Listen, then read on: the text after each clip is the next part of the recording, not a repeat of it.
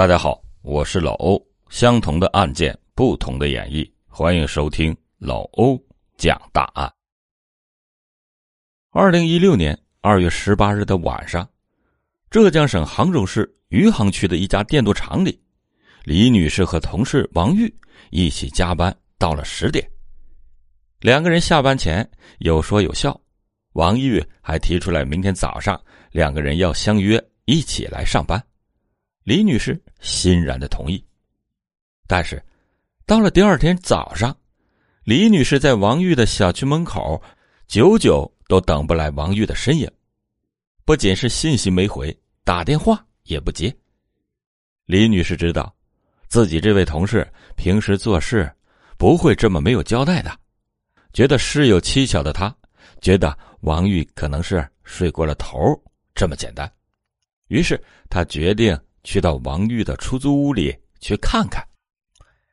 由于担心没有钥匙进不去，所以李女士还叫来了王玉出租屋的房东，打算一起去开门。但是，来到了王玉的出租屋门前，门虽然是紧闭着的，但是根本就没有被锁上，轻轻的一扭就扭开了。李女士于是直接扭开了门，走了进去。但是，立马被里面残忍的一幕吓得连连后退。强烈的视觉冲击和血腥的味道让李女士开始干呕。旁边的房东看到了这一幕，也非常害怕。毕竟王玉是在自己的房子里出了事儿，所以两个人当即决定一定要打电话报警。余杭区公安分局幺幺零指挥中心接到了报警之后。立马指派民警来到了现场进行勘探。这是一起极其残忍的凶杀案。倒在地上的死者只穿着内衣，上身是被子盖着，双手被捆绑着。死者的头部还有身上的其他地方都有被钝器击打过的伤痕。此外，这间出租屋的墙壁上到处都是喷溅状的血迹。凶手显然不是为了劫财而来，而是奔着一定要将死者置之于死地的目的行凶的。从尸体的死状来看，凶手作案的时候似乎是在泄愤，作案的手段十分的残忍暴虐。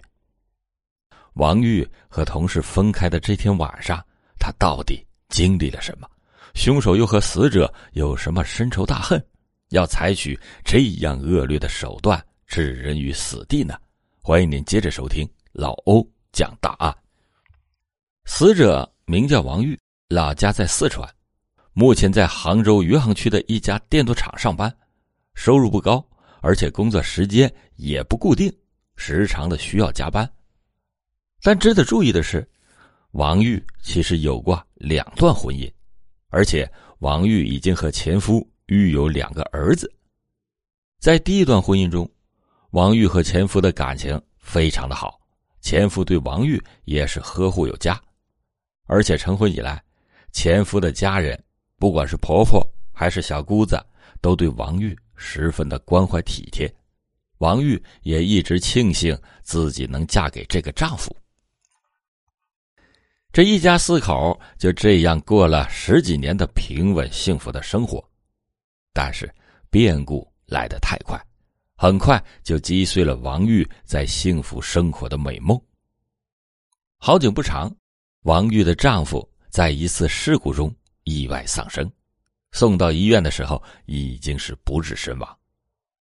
王玉一个妇道人家，还要抚养两个儿子，家里的日常开销非常的大，仅靠婆婆和小姑子给的一点补给，根本无法。维持生计，于是王玉只好充当丈夫的角色，一个人扛起了养活家庭的责任。但是同时，王玉还起了一个别的念头，那就是给两个儿子再找一个继父，这样家庭的重担由两个人一起分担，就会轻松很多。王玉的计划最后也成功了，他成功的找了一个。上门女婿，那么王玉是怎么做到的呢？第二段婚姻，王玉又过得怎么样呢？王玉的第二任丈夫叫刘洋，在余杭区的一个建筑工地做工。据刘洋的工友所说，刘洋干活十分卖力，也勤恳老实，一起和他干活的工人都对他交口称赞。最重要的一点是，虽然王玉是二婚嫁给刘洋的，但是刘洋对他的妻子非常的好，不允许工友说他老婆一点坏话。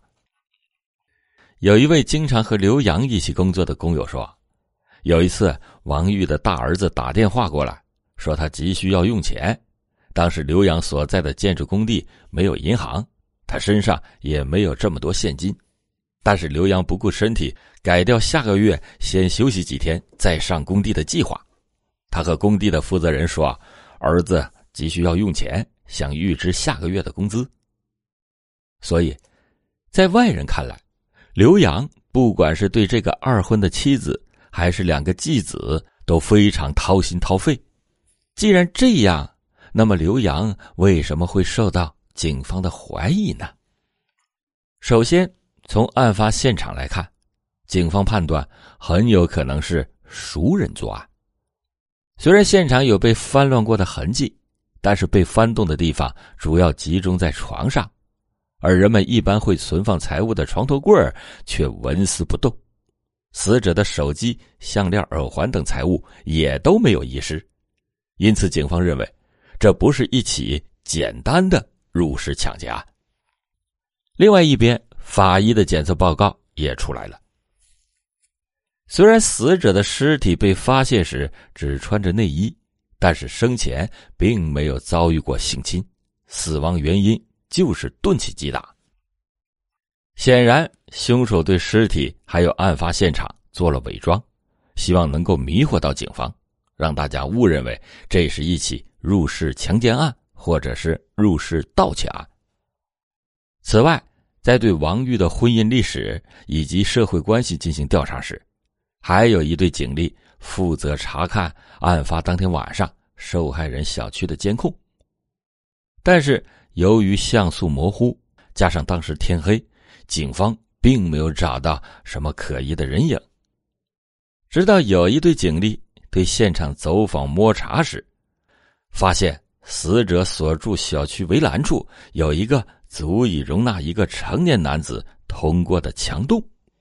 警方觉得很有可能是与王玉生前十分熟悉的人才会知道这个隐蔽的墙洞。巧合的是，这个墙洞的不远处有一个监控。围绕死者的死亡时间，也就是二零一六年二月十九日凌晨的一点左右，对监控展开了细致的查看。果然，在这个时间段发现了一个可疑的人影。对这个可疑男子进行追踪溯源时，有一处监控拍到了这名嫌疑人比较清晰的面容。让人震惊的是，这名男子被王玉的同事指认，这名可疑男子长得非常像王玉的丈夫刘洋。虽然监控的视频图像比较模糊，但是好几名熟人都是这么指认的。但刘洋不是在年前就已经回了四川老家了吗？怎么会在案发时间段出现在死者小区的附近呢？二零零三年，三十三岁的刘洋和妻子王玉是经人介绍认识的。当时刘洋已经三十多岁，但是因为家境贫寒，一直都没有女人看得上他，所以一直没有结婚，打了三十多年的光棍当时介绍人再次上门来说，又有了合适的对象可以给他介绍。当时的刘洋已经不抱有任何的希望了，以为这次的相亲。又会不了了之时，惊喜降临了。以往每个相亲的女人得知了刘洋家里的真实情况，都会退避三舍，直到遇到了王玉，对方一点都不嫌弃他的积蓄少，只要答应他肯踏实干活就行。刘洋的心里十分的感动，以为自己终于遇到了一个贤惠的人。虽然他知道。王玉离过婚，带了两个很大了的儿子，对方还比自己大了两岁。但那时的刘洋觉得，其实双方都有点不足，而且自己打了这么多年的光棍好不容易有一个互相看得上的，还是可以再一次凑合过的。而且王玉的两个儿子已经快成人了，应该也就是家里多添几双筷子，最多吃几年饭的事儿。觉得双方都很合适的两个人，很快就去领了结婚证。刚结婚的那一年，刘洋确实对这段婚姻十分满意。成婚第一年，王玉和刘洋相互扶持。虽然刘洋是上门女婿，但是王玉处处体贴。对刘洋也是关怀备至。一年以后，王玉还给刘洋生下了一个女儿，刘洋感受到了前所未有的幸福，对王玉更加言听计从。只是家庭的经济压力渐渐的让王玉出现了原形。当时王玉的大儿子结婚需要结婚娶媳妇儿，建房彩礼都是刘洋出钱。而且大儿子建房的钱还是刘洋掏出了大半生的积蓄，还去和人借了一大半才凑齐的。接下来又到二儿子需要上大学，每年的学费、学杂费、每月的生活费都是从刘洋的工资那里拿的。最重要的是，结婚之后，刘洋在工地的收入每个月都会准时的上交给妻子王玉，但是。这个家所需要的开销似乎是个无底洞，不管刘洋怎么努力，好像都填不满，家庭的经济负担就越来越重，王玉的抱怨也就越来越多，刘洋也觉得自己十分窝囊。二零一六年的年初，刘洋和王玉爆发了一次前所未有的冲突。当时，王玉的二儿子大学毕业了。王玉提出又要继续给二儿子在四川成都买房子，刘洋顿时就手脚生凉。几年前大儿子建房借的钱还没还呢，于是他向王玉提出了自己拿不出钱了。二儿子大学刚毕业，不着急买房，于是王玉就和刘洋起了争执。刘洋一气之下买了车票，就回到了四川老家。并且在老家待了一个多月，但是刘洋对妻子起了杀心，不仅是因为要替妻子把自己当做可以随意压榨的机器，更是因为王玉和前夫一家纠缠不清。那么，王玉和前夫一家是做了什么，才将刘洋彻底激怒了，并且起了杀心呢？欢迎您接着收听老欧讲大案。前面咱们讲到，王玉原本和前夫的关系非常的好，和前夫的婆家人关系也处得很不错。就算是王玉再婚，也依然和前夫的家属保持着联系。其实，就算王玉不主动联系，王玉还带着他们两个这么大了的儿子，两方难免会有不少的交集。再婚之后，前夫那边的家属也不放心。经常要过来看一下侄子、孙子，王玉当然也会热络的招待。其实，如果妻子的前夫亲属只是普通的日常过来探望，妻子王玉出于客气多攀谈几句，刘洋是不会介意的。即使妻子对自己要求颇多，但是他也竭力维系和珍惜这段来之不易的缘分和婚姻。但是刘洋从妻子的许多表现中，都觉得妻子和那个家才是一家人，自己倒像是一个外人。每次刘洋和妻子有了矛盾或者是摩擦，王玉都是去找她前夫的妹妹吐苦水，不管是家长里短还是丈夫的隐私，王玉都拿出去和前夫的妹妹说个遍。都说家丑不可外扬。但是妻子不仅到处宣扬，还是宣扬给前夫的妹妹，这让刘洋怎么可能不感到愤怒呢？更过分的是，前夫的妹妹是一个蛮横的性格，一点就着，每次王玉向他吐完苦水之后，这个钱小姑子就会找上门来，指着刘洋的鼻子破口大骂，这让刘洋怎么可能忍受得了？和王玉结婚的这几年，每次只要自己拿不出钱，或者哪里做的不好，王玉就拿出去和前夫那边的亲属说。这本来就让刘洋丢尽了面子，觉得自己窝囊极了。这几年，刘洋就只管在外边挣钱，家里花销多少他一概不问，只管闷头干活。他不仅要替妻子的前夫养儿子，还卖力不讨好，被前任的亲属指着骂，换成谁都会忍受不了的。期间，他也尝试过向王玉提出过离婚，但是都被王玉强烈的给拒绝了，每次都说自己以后一定会改。但是。二零一六年年初的那次争吵，让刘洋终于爆发了。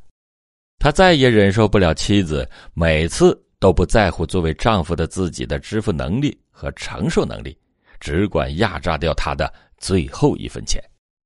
这让他感觉到自己就是一个取款机器。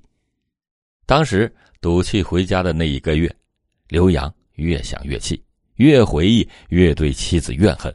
于是他计划了一个完美的杀人计划。他认为，只有把王玉杀掉，自己这种被人踩在脚底下的日子才会结束。